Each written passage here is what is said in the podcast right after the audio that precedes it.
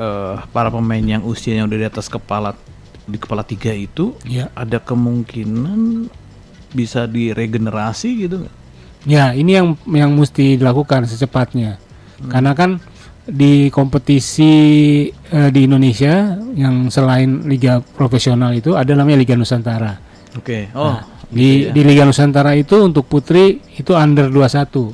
itu berapa klub tuh kalau Liga Nusantara? Nah, kalau Liga Nusantara itu eh, jadi pertama di antar provinsi dulu oh, ya. iya iya. Tapi memang untuk mencari pe- pe- klub putri itu agak susah ya. minimal di atas 30 klub berarti kalau di Iya. kalau antar provinsi Iya. juga ya. Dan nggak banyak, nggak banyak eh, provinsi yang punya tim putri. Ah. Nah itu yang yang mesti di eh, garis bawahi. Jadi kita harus harus bikin kompetisi yang yang yang lebih baik lagi. Karena di U21 itu berarti kan dia eh, 21 tahun. Mm-mm. Nah sementara jaraknya 21 sama yang senior senior itu udah hampir 10 tahun.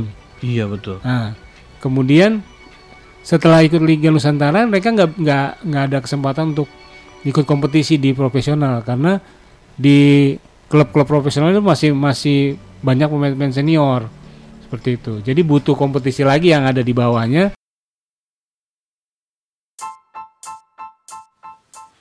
Coach to Coach Podcast adalah sebuah podcast yang isinya tentang olahraga futsal yang dimainkan di dalam ruangan empat pemain dan satu kiper.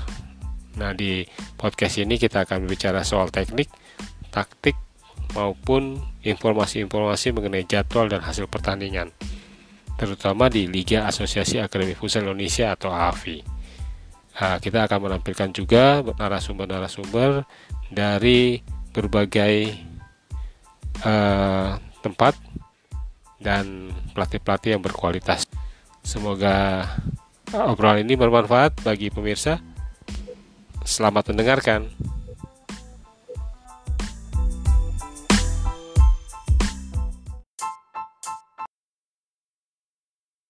Tiga RPK FM Jakarta Sahabat RPK Aku kembali menyapa sahabat RPK untuk kesempatan kali ini Di teman olahraga sore-sore. Selamat sore sahabat RPK ya. Apa kabar? Pastinya menyenangkan ya. Tidak sendirian ada Lianson dan juga Yosua di meja operator yang akan membantu kita Kalau sahabat RPK mau berinteraksi. Karena omongan sore hari ini cukup cukup cukup ya cukup menggelitik menggelitik gimana nah kita dengerin aja ntar obrolan kita sama dengan coach David Nanulaita apa kabar coach Kabar baik. ah ketemu lagi ya sudah sekian lama nggak mengudara akhirnya ketemu lagi Iya. lagi ngurusin sesuatu yang menyenangkan kah atau yang sedang dipikirkan iya, ada sih. Iya, karena kita kan mau ngomongin eh, perkembangan futsal Indonesia lagi ya. Iya, betul. Nah, kemarin juga eh, kita tahu tim putranya juga tim putrinya sudah sebaiknya bisa berkibar gitu ya. Tapi nggak apa-apa. Ini eh, sebenarnya kalau kita ngelihat futsal Indonesia ini punya target empat besar nih sahabat RPK, empat besar se Asia. Nah yang menjadi pertanyaan masih relevan nggak ya target empat besar ini? Jawabannya pasti jika pihak Federasi Futsal Indonesia berani merevisi blueprintnya dan apa aja yang bisa menjadi masukan bagi federasi. Nah ini sahabat RPK juga boleh sumbang saran ya kalau mau kita bisa ikutan ngobrol sama Coach David di sini di 0815.804 nya tiga kali. Sebenarnya yang lagi kalau orang Malaysia apa nak berlangsung nih, apa nak berlaku gitu ya. Iya. Sebenarnya lagi gimana nih kondisi kita nih untuk futsalnya? Sebenarnya kondisi kita ya lagi nggak baik-baik saja sih. Oh, iya, baik-baik aja, ya? Iya. kayak lagu ya. Iya betul. ya jadi eh, artinya gini ya. Eh, terakhir kan kita punya eh, perhelatan terakhir tuh di Oktober Iya, Piala AFC untuk yang putra dan kita udah sebenarnya optimis sih untuk bisa lolos ke Piala AFC itu di 2024. Kemudian punya target lagi adalah lolos ke Piala Dunia Mm-mm. futsal untuk pertama kali. Nah, namun pada saat penyelenggaraan tersebut eh, kita tiba-tiba jadi kecewa gitu iya. karena ternyata eh, kita nggak mampu melewati fase untuk lolos ke Piala Asia du- 2024 dan artinya kita eh, harus berbenah lagi gitu harus berbenah lagi dan kita akan menunggu kira-kira ya dua tiga tahun lagi untuk eh, Bisa ikut lagi. ikut ya. lagi seperti itu Afghanistan nih nggak disangka ya. benar Afghanistan Afghanistan itu. Dan eh kira-kira kalau dengan kondisi seperti ini apa yang coach dapat nih? Maksudnya bisa ngelihat, wah nih mungkin ada sesuatu yang harus kita sama-sama benahi. Nah ini di bidang apa aja nih coach? Iya, ini yang yang perlu kita lihat juga bahwa ada ada banyak yang harus dibenahi. Mm-mm. Yang pertama kompetisi, kompetisi, kemudian eh, jam terbang bagi anak-anak muda. Tapi kan sebenarnya kalau ngomongin materi kan bagus ya. Ya materinya bagus. Dari maksudnya anak-anak kita terus kekuatannya juga masih bagus juga semuanya. Iya, bahkan materi yang ini mungkin ini materi yang terbaik ya. Hmm. Dan ini memang kenapa kita semua optimis untuk bisa lolos karena materi ini materi, materi yang paling bagus. Menjanjikan sekali. Iya, dan mereka sudah berada di usia emas. Hmm. Uh, misalkan ya Ardianta Ardiansa Runtubo itu di tahun ini ki- uh, 25 sampai 26 Hmm. usianya dan itu udah usia yang bagus untuk kita bisa uh, lolos ke Piala Dunia gitu.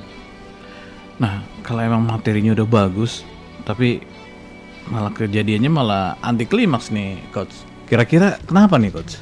Ya, eh, pertama mungkin se- mungkin sebelum-sebelumnya kita udah pernah bicara juga ngobrol juga. Iya, Ya. Benar. Yang benar. pertama tuh ada pergantian pelatih Mhm. yang kurang dari berapa bulan eh, sebelum event kita ada pergantian pelatih. bergantian. Hmm. Kemudian yang kedua itu eh, ada juga apa namanya eh, materi pemain yang berubah juga ada yang cedera juga. Hmm. Kemudian eh, ada pemain baru tapi memang nggak signifikan sih. Tapi nggak nggak nggak nggak begitu berubah sebenarnya komposisinya. Terus yang yang faktor yang ketiga adalah uji coba. Kita kurangnya uji coba melawan tim-tim dari negara lain ya. Mhm. Karena kemarin itu hanya uji coba dengan klub-klub lokal. Itu kurang jam terbang berarti ya? Iya, untuk pengalaman bertanding dengan grup lain. Bukan Eh, negara lain maksudnya. Ah, bukan bukan karena eh, ini kan coach ya biasa ngelatih. Bukan karena pelatihnya kah atau program-programnya kah atau strateginya mungkin? Eh, kalau soal pelatih, saya rasa bagus ya karena pelatihnya memang Pelatihnya pelatih kelas bagus. dunia Oke. yang bawa Brasil dua kali juara eh, dunia futsal. Mhm. Ya mungkin waktunya aja ya. Eh, Terlalu waktu persiapannya yang kurang deket. Hmm. Terus juga nggak ada eh, ini ya pertandingan keluar yang melawan negara lain. Kita contoh aja dari tiga peserta yang jadi lawan in- Indonesia di, di Iya. Piala Asia itu seperti Aus, eh, Saudi Arabia itu mereka sampai ke Brasil ya. Mereka lawan Brasil mereka lawan eh, Kolombia eh, walaupun hasilnya mereka kalah tapi pengalaman itu membuat mereka juga jadi yakin ya. percaya diri juga ada. Sementara Afghanistan juga melawan beberapa negara-negara kayak Libanon terus dia ke Malaysia. Nah, jadi dia dia mencari neg- negara yang hampir sama mirip dengan Indonesia Mhm. Nah, seperti itu dan itu dan hasilnya memang seri satu sama nah nah sementara kita nggak bertanding melawan negara-negara yang yang sama, sama, seperti yang akan lawannya Afghanistan, Iran. iya Afghanistan gitu ya. Iran itu jadi hanya berbekal eh, hasil pengalaman di pertandingan tahun sebelumnya ketika Piala Asia eh, tahun 2022, 2022.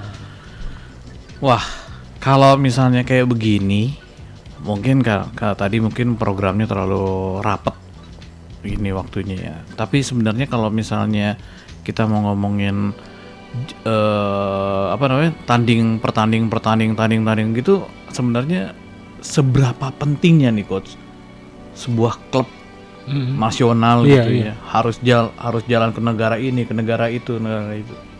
Ya, itu sangat penting ya. Mhm. Nah, karena nanti ada banyak macam yang bisa didapat dari uji coba ke luar negeri gitu ya. Mhm.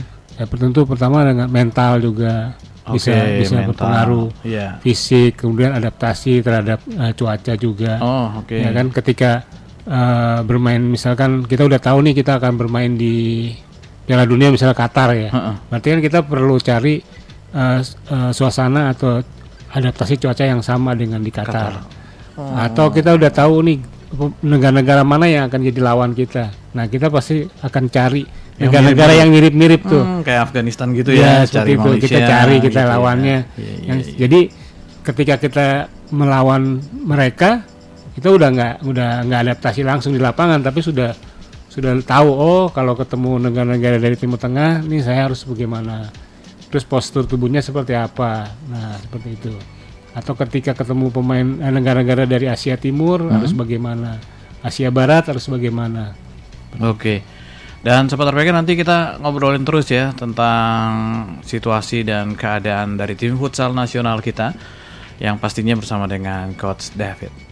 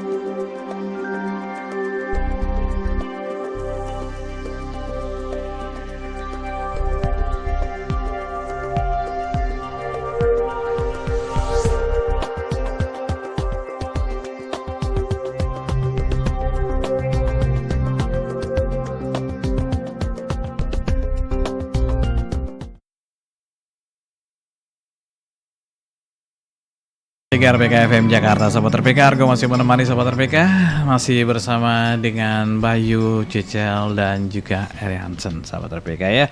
Masih ngomongin kegagalan tim nasional futsal AFC 2024 ini Dan udah pastilah pupus harapan kita ke final ya. Padahal materinya bagus. Ini yang ngebuat eh, apa namanya beberapa koreksi-koreksi di sini ternyata memang eh, apa ya sepertinya program ya coach ya?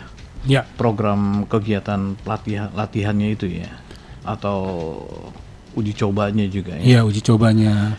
ini kalau ngomong-ngomong main keluar keluar keluar gitu kalau di tingkat nasional sendiri sebenarnya kita punya nggak sih eh, apa ya namanya ajang kayak piala nasional gitu piala Indonesia gitu Iya, selama ini uh, kita ada kompetisi ya, kompetisi, Kompetisi. yang udah bergulir dari sejak 2006 dan Hmm. bahkan udah lem- udah mulai lebih baik di de- sejak 2015. oh gitu ya Uh-uh, dan itu udah reguler setiap tahunnya. Hmm. Uh-uh. baik yang putra maupun yang putri. Nah itu kan kalau kayak gitu-gitu kan bisa nambah jam terbang pemain gitu kan ya. Ya, eh, memang bisa untuk nama jam terbang karena eh, tujuan dari kompetisi itu adalah menciptakan pemain-pemain yang akan berlaga di tim nasional. Seperti itu. Hmm, Oke oke. Heeh. Nah berarti itu kan memang eh, filtering untuk dapetin Iya. pemain juga ya. Iya, iya betul. Oke. Ya, hanya mungkin di dua atau tiga tahun belakangan ini eh, materi pemain yang ada di kompetisi itu itu tidak bertambah. Hmm, Heeh, jadi ya itu itu aja. itu itu aja. Ya karena kan klubnya cuman Itu-itu hanya, aja hanya lagi. 12 klub untuk putra. Se Indonesia. Iya, sama kalau putri itu hanya 6. Oh. Nah, sehingga materi pemainnya nggak nggak banyak gitu. Iya iya iya iya. Dan ini kalau ngomongin materi tahun apa namanya usianya usia emas untuk seorang pemain futsal. Iya. Ini kalau kita ngomongin yang putra yang pria ya. Nah untuk yang futsal putri ini malah justru em, usianya senior senior ya. Tapi berhasil di Filipina gitu. iya, iya, iya. Jadi kemarin kita diundang uh, Filipina, Mm-mm. ada Three Nation, Indonesia, Mm-mm. Filipina dan uh, Selandia Baru. Oke. Ya, Filipina mengundang uh, dua negara tersebut karena menganggap Indonesia yang terbaik di Asia Tenggara, Hmm, Selandia Baru yang terbaik di Oceania. Pasifik ya. Ya, akhirnya dipilihlah uh, kita bermain di sana dan memang hasilnya tidak tidak Buruk ya? tidak buruk. Kita jadi juara. Oh. Ya, karena kita jadi juara dan mengalahkan Filipina di final. Mhm. Nah, seperti itu itu enggak. Itu ba- bagus hasilnya. Tapi itu senior malah bukan usia emas sih semuanya. Iya, jadi kalau kita lihat eh, empat pemain pilar Ah, kita oke. di timnas futsal putri itu usianya dua kepala tiga Oh. dari kiper, Mm-mm. engkor, Oke. Pivot dan ala itu semuanya udah udah udah di usia kepala tiga lah. Itu. Jangan-jangan kalahnya karena diancem enggak ya? Kalah tua. Enggak ya. Tapi emang eh, suatu yang perlu bisa apa namanya bisa jadi perhatian juga buat pemerhati futsal nasional ini, coach. Kalau misalnya apakah lebih efektif menggunakan materi-materi senior gitu ya apa justru yang sebenarnya yang wajar-wajar normal-normal aja gitu. Iya, se- sebenarnya mungkin untuk eh, waktu satu atau dua tahun lagi masih bisa. Satu atau dua tahun lagi. Iya, hanya mungkin kita kan lihat juga lawan-lawan kita kan juga Ini yang berkembang. mana nih? Ini yang Yang put- putri ya? Yang putri. Yang putri. Oh, Karena lawan-lawan kita juga berkembang. iya iya iya. Nah, kenapa Filipina itu mengadakan event Tri Nation itu? Karena dia eh, sepertinya udah, udah punya rencana untuk menaikkan eh, futsal putri di negaranya. Bahkan mereka sudah serius memanggil eh, salah satu pelatih dan instruktur AFC, ya in- instruktur FIFA juga itu eh, Vic Herman Hmm, untuk menangani tim putri tim putri Filipina. Tapi coach kalau tim putri kita sendiri dengan eh, para pemain yang usianya udah di atas kepala di kepala tiga itu Ya. ada kemungkinan bisa diregenerasi gitu nggak? Ya, ini yang yang mesti dilakukan secepatnya. Karena kan di kompetisi eh, di Indonesia yang selain liga profesional itu ada namanya Liga Nusantara. Oke. Oh, Di gitu ya. di Liga Nusantara itu untuk putri itu under 21. itu berapa klub tuh kalau Liga Nusantara? Nah, kalau Liga Nusantara itu eh, jadi pertama dia antar provinsi dulu, oh, ya. iya iya. tapi iya. memang untuk mencari pe- pe- klub putri itu agak susah ya. minimal di atas 30 klub berarti kalau dia Iya. kalau antar provinsi Iya. juga ya. Dan nggak banyak, nggak banyak eh, provinsi yang punya tim putri. Ah. Nah itu yang yang mesti di eh, garis bawahi. Jadi kita harus harus bikin kompetisi yang yang yang lebih baik lagi. Karena di U21 itu berarti kan dia eh, 21 tahun. Mm-mm. Nah sementara jaraknya 21 sama yang senior senior itu udah hampir 10 tahun.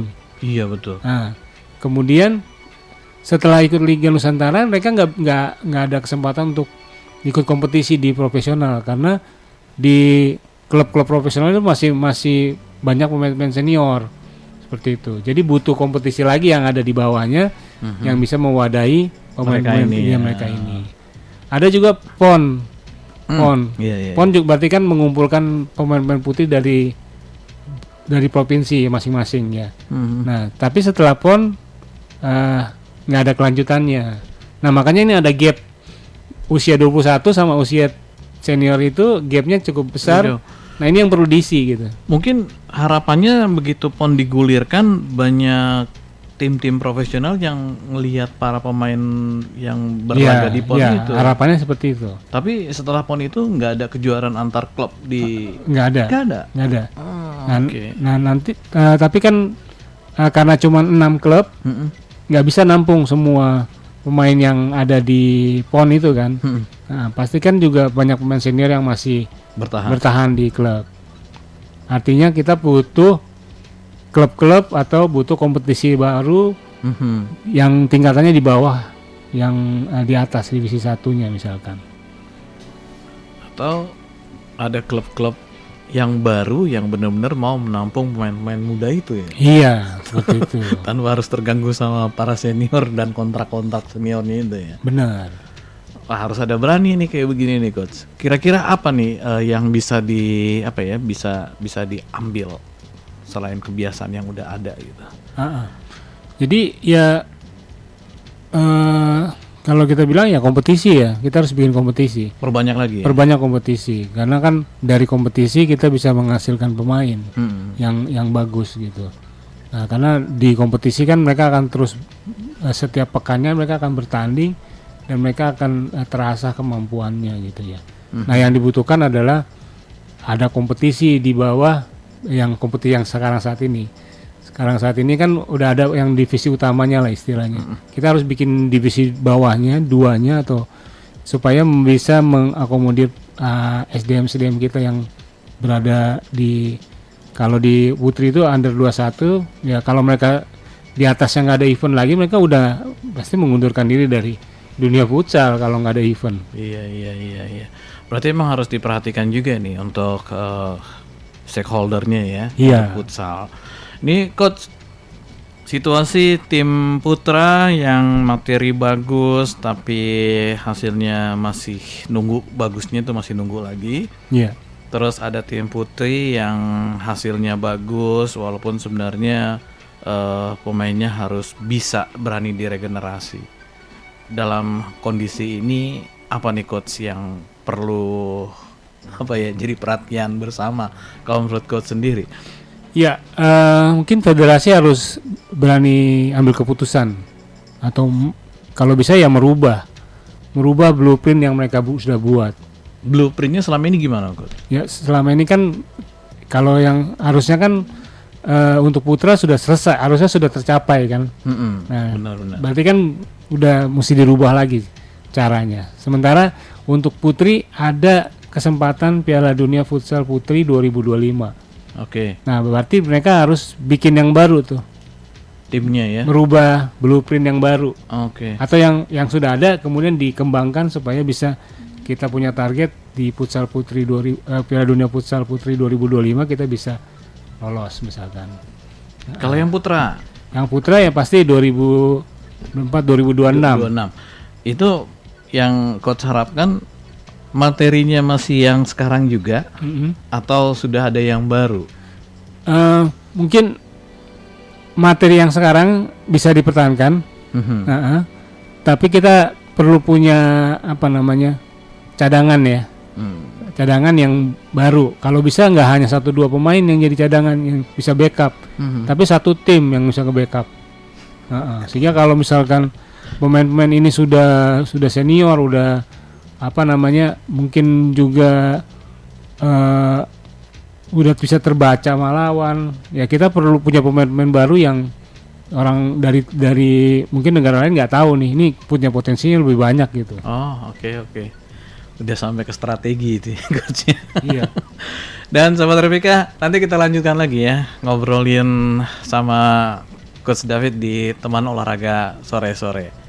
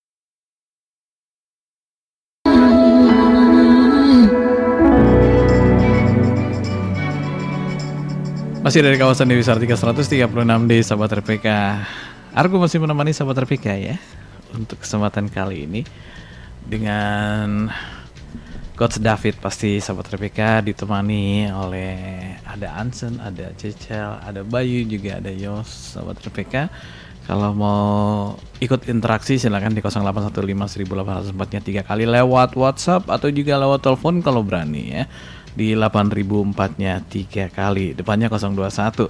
Dan kita masih ngomongin futsal tadi yang putra ternyata materi bagus tapi uh, gagal di Piala Dunia. Sedangkan di Tri Nation putri yang udah senior-senior usianya tapi menuai keberhasilan di Filipina.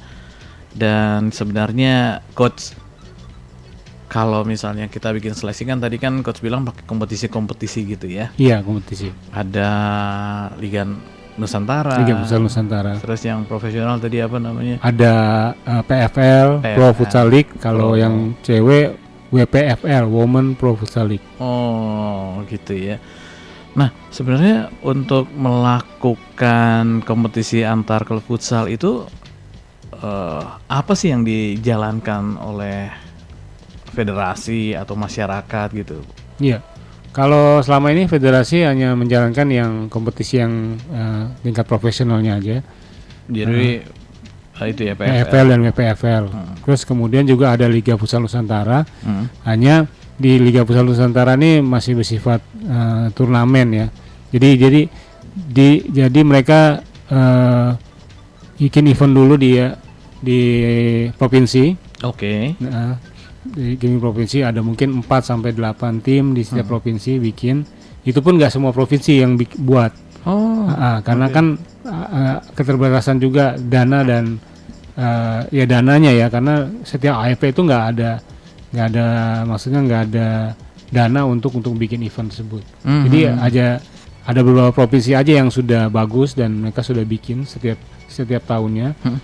Kemudian setelah setelah provinsi setelah antar provinsi di provinsi tersebut ada ada ada beberapa provinsi coach yang selama ini menjalankan dengan rutin. jalankan dengan rutin mungkin eh, tujuh kali ya. Tujuh ya. Iya. Ada Bandung, eh, Jawa 34 Barat ya, ya? Jawa Barat, Jawa Timur itu cukup bagus. Eh, kemudian di eh, Sulawesi Selatan Hmm. juga ada kompetisi. Eh, eh, di Sumatera, di Medan, juga Medan. ada kompetisi. Oke. Nah, selebihnya eh, nggak ada karena mereka hanya menunggu kalau ada Liga Futsal Nusantara, mereka baru Muncul. bikin bikin klub, kumpulin pemain, baru eh, muncul seperti itu. Di Jakarta sendiri kota sini. Di Jakarta sendiri juga eh, nggak ada liga yang yang kita buat gitu dari AFP-nya juga nggak bikin Iya, liga, iya, iya, iya. sehingga nanti ya kalau ada Liga Futsal Nusantara ya daftar seperti daftar ulang aja registrasi siapa yang mau ikut bayar registrasi kemudian Jadi nggak ada kayak ada kualifikasi gitu misalnya ada kategori ini juara provinsi baru ikut juara Ah, nasional enggak itu gitu. jadi ya langsung daftar bisa daftar gitu? dulu ya setelah itu baru eh, diseleksi. b- eh, kompetisi di situ turn- turnamen ya nggak kompetisi Oh. karena mungkin 6 sampai 8 klub aja setelah itu juaranya mewakili DKI misalkan Hmm, iya, untuk iya, iya, untuk iya. ke melawan 34 besar ya tapi dari 34 besar nggak semuanya karena Mhm. ya kemarin aja nggak sampai 34 klub kan istilahnya 34 klub berasal dari satu provinsi kan masing-masing Berarti itu liga kagetan ya harusnya udah teratur gitu ya. Iya, Apalagi ada ibu kota, aduh. Dan ini biasanya eh ada nggak sih eh, kerjasama antara negara ah, antara negara dengan dengan pihak swasta dalam menggiatkan kompetisi ini? Iya, eh, memang neg- negara itu atau PSSI itu em, memberikan kebebasan ya untuk kompetisi itu diselenggarakan oleh swasta ya. Mhm. Nah, mungkin eh, tapi di saat ini kayak sepertinya nggak nggak nggak terjalin dengan baik gitu kompetisi tersebut. Sendiri-sendiri maksudnya? Iya. Aduh. Harusnya sih memang federasi berani menyerahkan ke swasta aja mendingan gitu ya. Iya, seperti itu. Itu itu juga eh, dari beberapa teman yang berbicara soal futsal Hmm. itu juga eh, menyayangkan kenapa kenapa federasi tidak memberikan eh, kebebasan buat swasta untuk bekerja sama. Tapi sebenarnya udah, udah banyak yang minat gitu ya. udah banyak minat. Apalagi kalau di provinsi banyak juga eh, klub-klub futsal itu mau swadaya gitu untuk membuat sebuah kompetisi. Kenapa ya? Kira-kira federasi nggak nggak kasih kebebasan kayak PSSI gitu. Nah, ini yang kurang tahu nih, apakah mungkin eh, peng- pengelolaannya yang mereka agak susah atau tidak ada titik temu antara federasi dengan pihak swasta seperti itu. Kalau coach sendiri ngelihat kalau misalnya memang eh, situasinya seperti ini, artinya eh, ada yang ada yang rutin, ada yang nggak rutin di setiap kota. Dampaknya sendiri untuk perolehan sebuah materi pemain yang terbaik itu jadi gimana nih? Ya dampaknya jadi nanti kita nggak nggak nggak punya pemain yang eh, besar karena kompetisi gitu ya. Heeh, karena eh, pemain hanya bermain ketika event itu mau mulai dia mereka akan berlatih gitu. Hmm. Dan ketika mereka sudah misalkan dari Liga Futsal Nusantara mereka promosi ke Liga Futsal Pro, Mm. mereka akan kaget dengan suasana di Pro Futsal League seperti itu dan akhirnya tim atau klub-klub yang baru lolos ke Pro Futsal League itu akan kembali turun gitu. Mm. Nah, kemudian juga ada jenjang usia.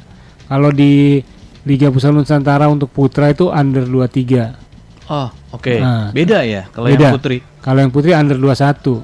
Oh, Nah. oke. Artinya bagi bagi para pemain futsal yang sudah lewat usianya Mm-mm.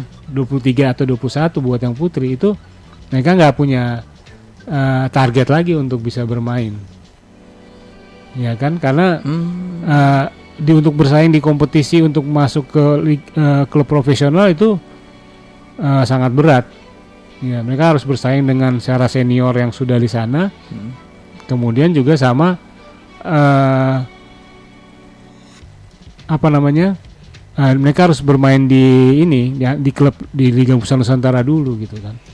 Nah, setelah lewat usianya kan mereka nggak ada kesempatan ke sana. Ini bisa regenerasinya bisa regenerasi titipan jadi ya. Bukan jadi karena prestasi bergerak dari apa latihan-latihan gitu ya. Iya. Nah, jadi yang yang kita inginkan adalah kompetisi Hmm. ya, di provinsi. Nah, itu supaya digiatkan lagi ada provinsi. Karena kan ini tambahan lagi kalau di usia ada satu kita punya asosiasi Akademi Futsal Indonesia Oke. itu sampai usia 16 tahun. Hmm. Nah, kemudian dari 16 eh, nggak ada lagi kompetisi tuh. Harusnya Ya. disambut ya sama Iya, federasi. Iya, ya. harus disambut oleh federasi atau atau provinsi, Provinsi. untuk bikin. Nah, itu nggak ada tuh. Nah, muncul-muncul nanti ya 23, U23. Hmm. Nah, berarti kan nih anak tunggu 5 sampai 6 tahun Tahun dulu. baru bisa ikut under 23. Nah, kalau nggak disuruh dagang sama bapak. Iya. Ini mungkin ya, mungkin, mungkin nih sahabat RPK atau juga eh, para politisi ini bisa jadi ceruk sebenarnya untuk dimanfaatkan paling enggak ya. Tapi enggak cuma politisi, tapi kayak memang sahabat RPK yang punya perhatian ataupun juga punya keinginan sendiri membesarkan futsal di Indonesia minimal di provinsinya gitu ya. Bisa nih sahabat RPK ikut andil karena ternyata ada yang belum dipegang oleh eh, stakeholder ataupun eh, pemerintah untuk melakukan pembinaan-pembinaan lewat kompetisi-kompetisi yang seharusnya ada. Banyak banget ya ompong-ompongnya ya. Iya, Banyak ya. banyak. Itu chance sebenarnya banyak kalau kita mau ikut apa namanya membina eh, generasi muda gitu ya Betul. lewat futsal ini. Coach kira-kira kalau misalnya situasi kayak begini, apa sih yang harusnya dilakukan oleh pencinta futsal atau juga masyarakat pemerhati futsal atau juga pemerintah gitu? Iya. Ya, mungkin bersuara ya. Hmm. Bersuara yang lantang lah. Istilahnya jangan sampai ini kita ter- terlena dengan prestasi-prestasi yang sebelumnya ya. Hmm. Karena kita udah terbukti eh, dulu kita eh, lebih pertama lebih mengenal futsal lebih dulu dibanding Vietnam. Nah, sekarang Vietnam sudah dua kali masuk Piala Dunia gitu. Futsal. Hmm. Nah, jangan sampai ini Filipin yang eh, putrinya baru baru baru Belajar. belajar, Mm-mm. jangan sampai kita ketinggalan dari Filipin untuk yang putri. Hmm, langkah-langkah yang dilakukan Filipina itu juga ada manis ya. Iya benar. Tiga negara gitu ya diundang gitu ya. Mungkin kalau misalnya secara eh, real aplikatif itu eh, kita bisa eh, contoh ataupun juga punya cara lain gitu coach ya untuk melakukan pembinaan awal. Sahabat RPK nanti kita lanjutkan lagi setelah yang sudah disiapkan Ansen kali ini.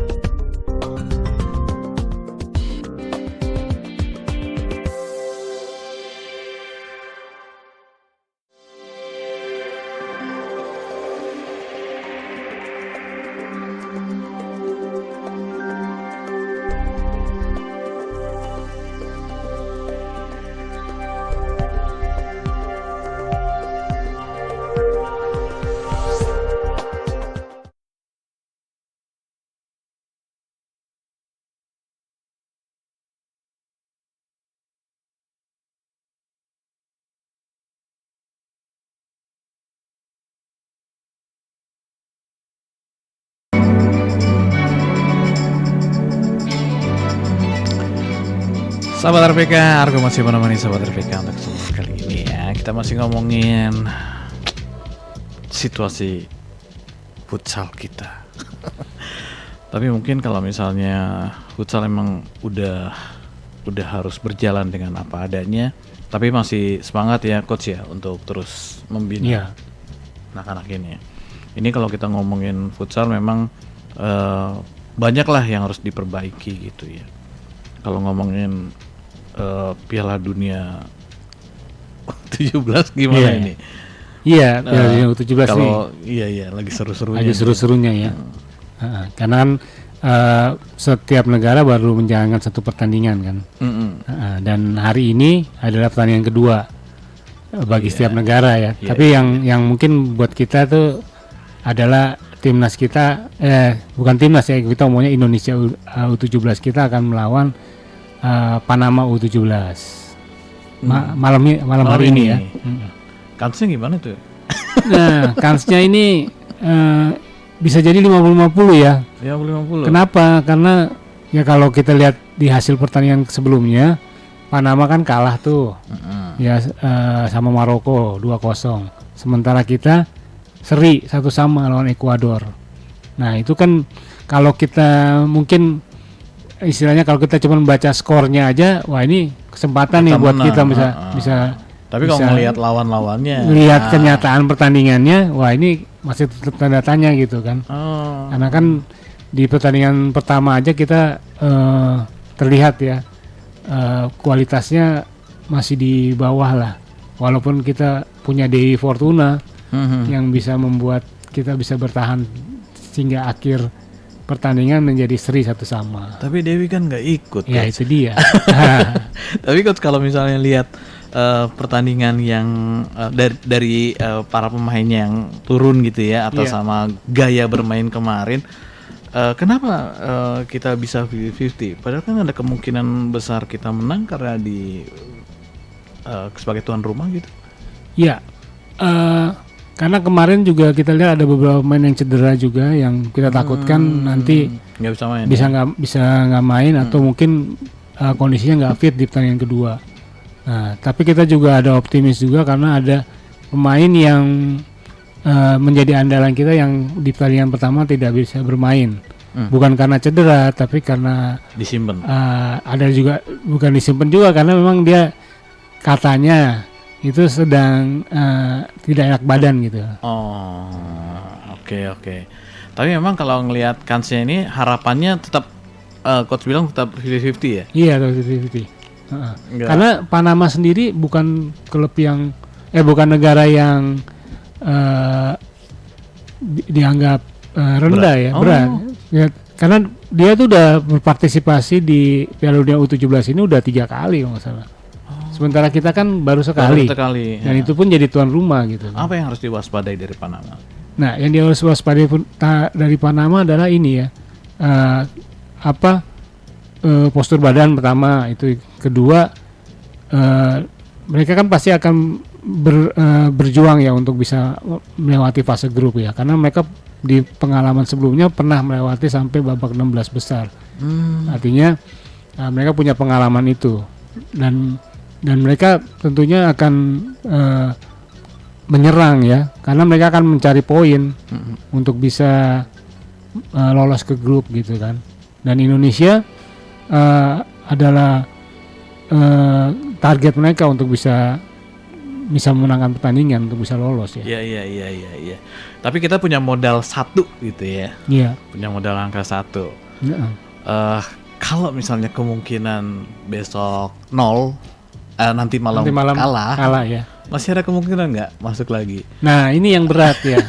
Karena lawan terakhir itu kan Maroko. Hmm. Nah, Maroko itu kan eh, kemarin menang lawan Panama ya. Kita nggak- hari ini mungkin mereka sedang main nih jam 4 tadi. Hmm. Mereka main melawan Ekuador Ecuador yang kalah so- eh, seri yang seri. Ekuador juga bukan eh, negara yang lemah. lemah karena dia juga kalau nggak salah semifinalis di CONMEBOL.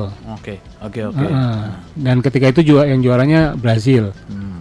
Nah, kalau Maroko bisa unggul lawan Ekuador, ya dia akan eh, mungkin memainkan pemain pemain cadangannya di ketika lawan Indonesia nanti. Iya, iya. Tapi kalau dia kalah dari Ekuador, itu akan lebih berat lagi Lebih karena berat dia lagi akan kita ya. eh, memaksimalkan pemainnya untuk lawan kita. Jadi Iya, iya. kesempatan kita di sini adalah ya ya harus bisa menangkan menang. Kalaupun menang juga masih masih ada kemungkinan masuk paling nggak di runner up gitu ya. Iya. Berarti betul. emang harus menang ya. harus menang. Seru juga. Tapi kalau misalnya kalau eh, materi-materi pemain kalau dilihat dari Panama sama Indonesia ini eh, kayak kalau menurut penilaian coach sendiri gimana? Ya, kalau untuk usia memang eh, sebenarnya merata ya. Baru ini semua ya. Iya, iya, U- U17 itu merata karena di Panama sendiri nggak ada pemain-pemain yang misalnya abroad ya atau pemain yang bermain di luar di luar Panama nggak ada ya. Oh sama ya berarti ya. Iya sama ya. Tapi mungkin yang yang lebih baik dari sana lagi-lagi nih kompetisi.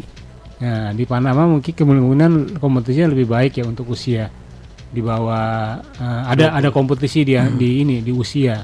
Hmm. Sementara kan kita kan eh, pada saat pemilihan pemain pun itu tidak pada saat itu tidak ada kompetisi dan hanya eh, menyaring pemain dari event sebelumnya di Piala Asia U16. Hmm. Nah, kemudian kita lakukan seleksi, kita panggil pemain bahkan eh, ada ada roadshow ke beberapa beberapa beberapa kota Hmm. yang sampai ternyata kita ada punya seribuan anak muda usia 17 tahun yang yang diseleksi. Ya, wal- akhir walaupun akhirnya cuma satu yang terpilih untuk bermain jadi Tim eh, nasional. di tim nasional. Kalau ngelihat dari pengelolaan, ini bukannya ngebandingin coach, pengelolaan futsal putra dengan U17 ini lebih baik mana? Eh, ada ininya ya, eh, apa kelebihan dan kekurangannya ya. Oke. Kalau di futsal ada kompetisi yang berjalan Hmm. di setiap provinsi ada ada kompetisi usia antar usia. Sementara di sepak bola sedikit. Hmm. Heeh. Adapun usia antar itu yang yang baru digalakan tuh di eh, beberapa tahun sebelumnya ini adalah eh, ini ya EPA namanya Elite Pro Academy. Jadi Oh. klub-klub yang ada di Liga 1 Hmm. sepak bola itu harus punya eh, akademi usia 19, 17 sampai 15 Oh gitu ya. gitu. Ya, tapi kompetisinya nggak berjalan. Itu yang sangat disayangkan. Futsal malah jalan ya. Futsal ada dari 13 tahun sampai 16 ada berjalan. Hanya eh, nggak diakomodir, Iya iya ya iya. kan? Karena di futsal nggak ada timnas eh, yang bikin us- antar event antar usia 13 antar internasional, U16 antar internasional nggak ada. Jadi eh, ada kelebihan dan kekurangannya. Sementara di bo- bola eh, event event banyak untuk sepak bola Asi- antar eh, Asia Tenggara ada, ya Asia ada, Hmm. Heeh, dan itu dari usia 17, eh 16, 17, 19 sampai 23 ada. Sementara di futsal nggak ada kompetisi itu yang internasionalnya. Oh gitu ya. Harusnya dilengkapin semuanya ya. Ya harus lengkapin semua. Ini waktunya udah mau habis nih coach. Apa kira-kira coach yang bisa di mungkin ada yang mendengarkan ya, entah itu teman-teman dari federasi atau juga dari pemerintahan provinsi yang memperhatikan olahraga khususnya futsal juga sepak bola. Apa coach yang mau disampaikan? Silakan. Ya eh, mungkin perbanyak kompetisi ya, kompetisi kemudian eh, setelah kompetisi bikin eh, tim ya elit ya di provinsi tersebut. Jangan cuman pada saat mau ada pon atau apa baru bikin, Hmm. bikin aja tim nasional daerah lah istilah tim Hmm. daerah lah. Hmm. Kemudian eh, apa namanya eh, bersama-sama bikin bikin klub yang bisa mewadahi eh, mereka gitu ya. Karena kan di kita ini banyak sekali eh, program yang eh, kadang-kadang tumpang tindih ya. Mm-mm. Ya kayak misalkan di setiap provinsi itu ada namanya PPL, PPLP, yaitu untuk eh, program eh, pelatihan untuk olahraga setiap setiap provinsi ada, tapi tumpang tindih gitu.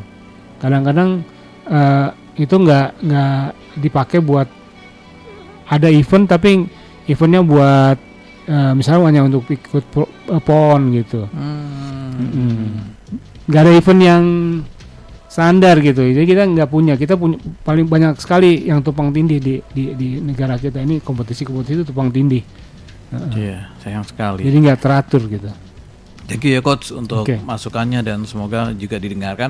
Sahabat RPK terima kasih untuk kebersamaannya. Terima kasih ya coach. Yap. Eh, Yos juga Ansen, Cecil juga Bayu dan saya Argo harus undur diri. Kita ketemu lagi di waktu dan kesempatan lainnya. Salam.